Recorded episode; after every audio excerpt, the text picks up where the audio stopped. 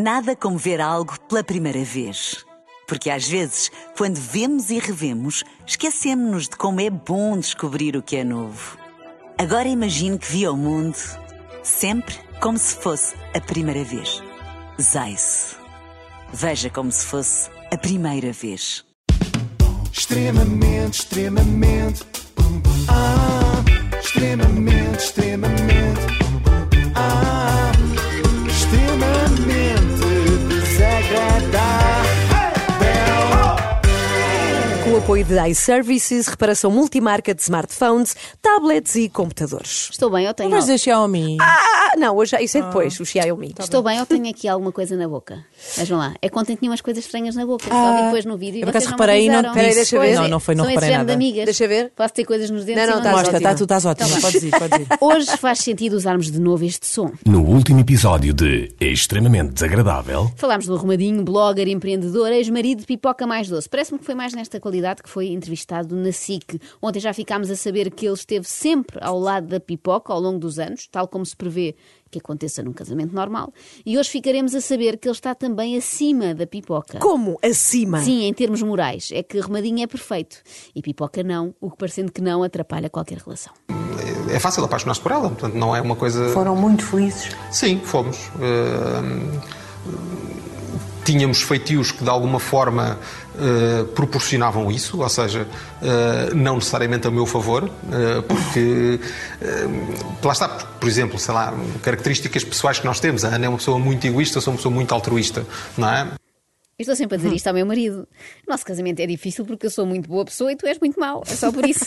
Tal como acontecia com o arrumadinho e a pipoca. Uhum. Neste caso, eu sou a arrumadinha, não é? Sim. E o Daniel é a pipoca. O que é okay. estranho, tendo em conta o tamanho dele. Digamos que ele é, é mais... Pipocão, é ele pipocão. É um algodão doce. É assim, enorme, fofo, mas no fundo muito mau. Ele mau? É muito mau. Mas sim. Mau como? Tens que concretizar. Digamos Tens que precisas ele... de ajuda? Não, digamos que ele é uma pessoa tão má, tão má, que eu suspeito que ele nem gosta de crianças, apesar de ter duas, tal e qual como a pipoca. Lá está. Ela conheceu o meu filho mais velho com um ano. Quando ele tinha um ano. Portanto, havia ali uma oportunidade total dela criar uma relação com ele desde bebê. Eu acho que ela desperdiçou essa oportunidade. E, historicamente, não é? Bastava ler o blog dela, ela não gostava de crianças e assumia claramente isso. Isto é horrível. Eu acho que isto é das piores dizer. coisas que podemos dizer a alguém, não é? Uma pessoa pensa logo, que tipo de psicopata é que não gosta de crianças? Pior Pipopata. Se... Pipopata. É difícil dizer.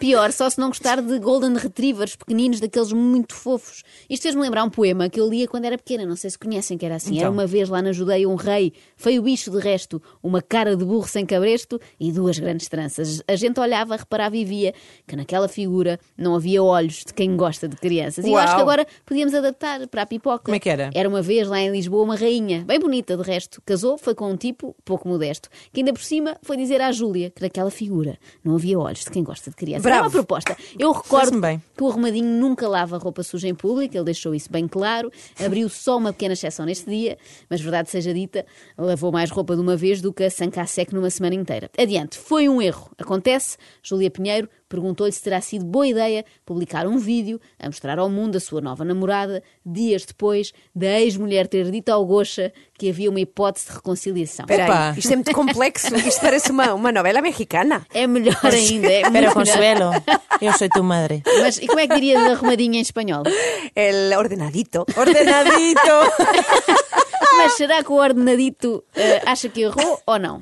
E ao expor da forma como expus, no momento em que o fiz, uh, a relação que tinha, cometi um erro, não o devia ter feito. Mas também o fiz por uma razão, não é? Ou seja, no momento em que foi através de um vídeo, não é? Que foi muito célebre, que tem três segundos, deve ser o vídeo mais célebre, mais curto da história, não é?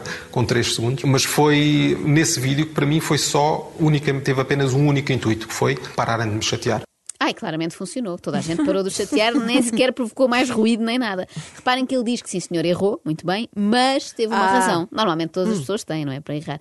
Acaba por não ser bem um erro, não é? Ele admite só meio erro, vá. Diz também que é o vídeo mais curto, mais célebre de sempre. Mas eu acho que aquele do sai da frente Guedes deu mais que falar do que este em que Ricardo diz sai da frente pipoca. Estávamos numa relação desde março. A Sara, ela é economista, não tem nada a ver com este mundo, não é do Instagram e de repente ela tem no WhatsApp WhatsApp, mensagens de jornalistas de revistas cor-de-rosa e mensagens no Instagram e toda a gente a querer saber e a querer confirmar que ela, e ela não sabe, ela tem mais dificuldade em lidar com isto, que é o meu mundo, não é o mundo dela. Não é uma pessoa anónima, de repente, levar com tudo isto e és namorada, não és namorada e confirmas.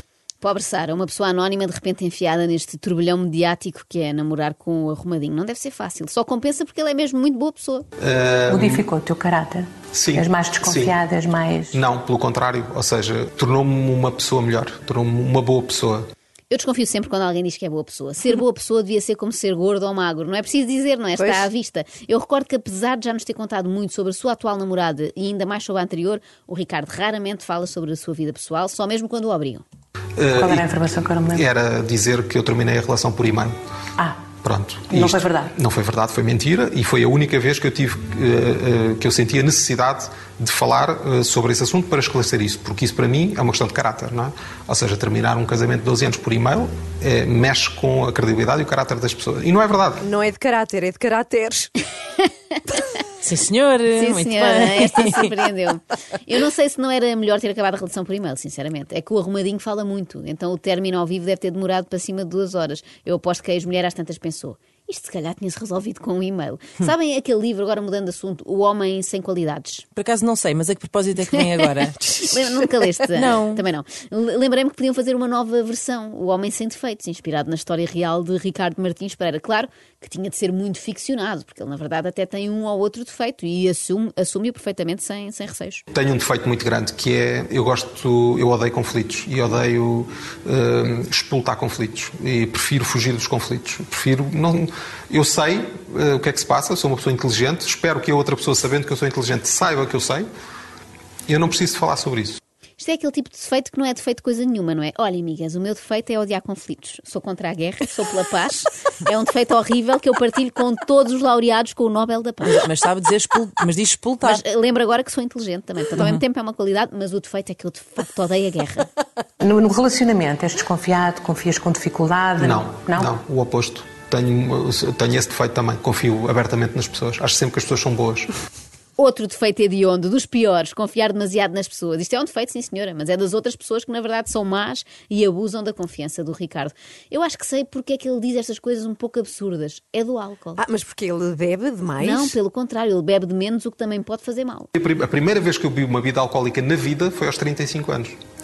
Foi a primeira vez que eu bebi uma bebida alcoólica na vida. Foi aos trinta. E foi por questões profissionais, porque me sentia um bocadinho estúpida ter que ir a... Eu era editor de lifestyle da Sábado, não é? E de cultura, e tinha convites para experiências gastronómicas claro. E tudo mais, e estar a beber Coca-Cola ou água parecia um bocado estúpido. Isto explica muita coisa, isto explica muita coisa, atenção, sobretudo a parte do lifestyle.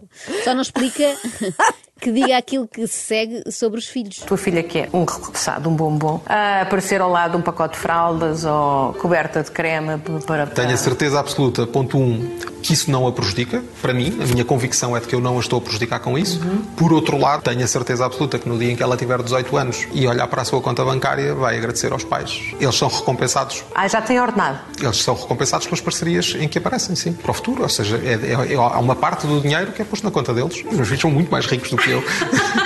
Porque eles não têm cargos, não é? E, e têm rendimentos. Às vezes penso nisso a respeito dos meus. Não têm cargos e não têm sim. nenhum rendimento. São só despesa para mim. Mas há outra hipótese, eu sei que é menos ortodoxa, para se conseguir proporcionar uma boa vida aos filhos, que é os pais trabalharem, sem as crianças. Pois. Uma coisa é levarmos os miúdos para o trabalho. Uma ou duas vezes por ano eles até acham outra giro, a ficam a brincar, não é? Agora, todos os dias. Felizmente, para Ricardo, nem todos os seus trabalhos implicam mão de obra infantil, senão estava bem tramado. Nunca falei sobre isso. O teu negócio foi afetado com isto tudo ou não? Uh, não foi, mas eu tive algum medo que pudesse vir a ser. Ou seja, precisamente por questões de associação de caráter, não é? Ou seja, deixarem uma pessoa que fez isto à, àquela pessoa, uh, pá, nós não vamos investir na empresa dele. Mas espera aí, de que empresa é que estão a falar? Não é, de várias, Ana. A Ricardo tem sempre vários projetos em curso. Para quem me conhece já há algum tempo, já sabe que eu regularmente costumo lançar uh, alguns projetos. Lancei há, já em dois mil e onze uma revista uh, chamada G P S, que está no, no interior da Sábado, ainda hoje existe, uma revista de lifestyle. Lancei em dois mil e catorze a N I T, também acho que quase todos vocês devem conhecer. Uh, lancei em dois mil e dezoito a M A G, também já devem conhecer. Lancei em dois mil e dezanove a MAG Edge, agência, a agência de marketing digital influ e influencers. Também já devemos conhecer. O Arrumadinho lança imensa coisa, não é? É o Gil Isidro? É, é. Exato. Ou a NASA, eu acho que nem a NASA lançou tanto nos últimos anos. E, sobretudo, não lançou nada relacionado com lifestyle. É lamentável. É só foguetões e não sei o quê. Nem um artigo sobre ovos Benedict. E pela primeira vez, e agora vem a grande novidade, pela primeira vez uh! vou lançar um produto. Uma coisa uh, criada pela minha equipa, pela, pela minha agência e comigo, uh, juntamente com um laboratório, uh, desenvolvemos um produto um que achámos que fazia de facto falta no mercado. Achei que fosse uma vacina. Uh, mas, portanto, é um produto de um laboratório, faz falta em Portugal. O que é que será? Querem arriscar? Eu quero noção. Não, não. Isso espero que nunca lancem. Ana Palpites. Tem um produto que faz falta no mercado português. Patata brava. Não, é pena. Tu gostavas? Adorava. É pena, mas não. Também não vou revelar já o que é, porque se eu estive a assistir a um direto de trinta minutos, vocês também vão ter que penar um bocadinho até descobrir que produto ah. é este, que envolve tanto suspense. O que vale é que foi um direto muito interessante e dinâmico. Olá a todos. Está tudo bem? Vou só esperar aqui que o pessoal comece a entrar. E estão eles. Toda a gente a chegar em grande velocidade. Uh. Olá, boa noite, Patrícia. Foi a primeira a dar as boas noites, a Patrícia. Muito obrigada, Ana Sofia. Só para dizer que eu estou lindo. Tu também estás sempre linda, minha amiga. É assim que eu imagino a minha mãe se fizesse live no Instagram. Não tiraste a camisa? Não tirei a camisa, claro que não. Não era para tirar. Aliás, houve muita gente que disse, tira a camisa, tira a camisa. Mas era numa de tirar e ficar sem camisa. Mas pronto, isso seria se eu tivesse mesmo a precisar de audiências. Eu, por acaso, nem acho mal que as pessoas apareçam sem camisa quando precisam de audiências. Acho que não tem nada de grave entre isso e falar mal do ex-cônjuge, venho ao tronco nu. Mas vamos lá saber que produto é este, afinal. Ai. Então nós criámos uma estratégia toda dentro desse, desse conceito. Uh, portanto, isto vai ser uma marca que vai, não vai ter problemas em dizer no Instagram, não vai ter problemas em falar de forma absolutamente frontal e direta, sarcástica, humorística. Portanto, vai ser uma marca que nós queremos que tenha voz, uma marca fã. Ah! Uma marca fã. Que marca fã será esta? Eu não aguento mais este suspense, não sei quanto a vocês. Será um pássaro? Será um avião? Será o super-homem? Será um chá?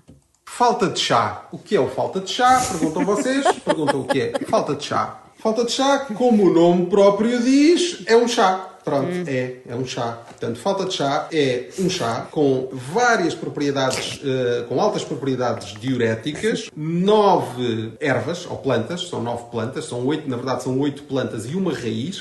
Agora percebo, esta ah. ida ao programa da Júlia Pinheiro, no fundo, foi uma manobra de marketing bem pensada, porque as pessoas ouviram o Arrumadinho falar da sua ex-mulher e disseram que falta de chá. O nome vem daí, ou seja, nós queríamos ter uma comunicação que fosse arrojada uh, e sem pruritos, não é? Nós vamos dizer tudo como aos malucos, não vamos ter problemas de dizer asneiras, não vamos ter problemas de ser sarcásticos, de dizer aquilo que nós achamos que devemos dizer.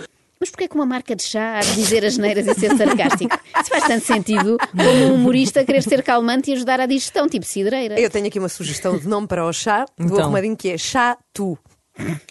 É curioso que a descrição que o Arrumadinho faz do seu... Nós ignoramos sempre a Ana Galvão, é o nosso método. Okay. É curioso que a descrição que o Arrumadinho faz do seu chá servia perfeitamente para o extremamente desagradável.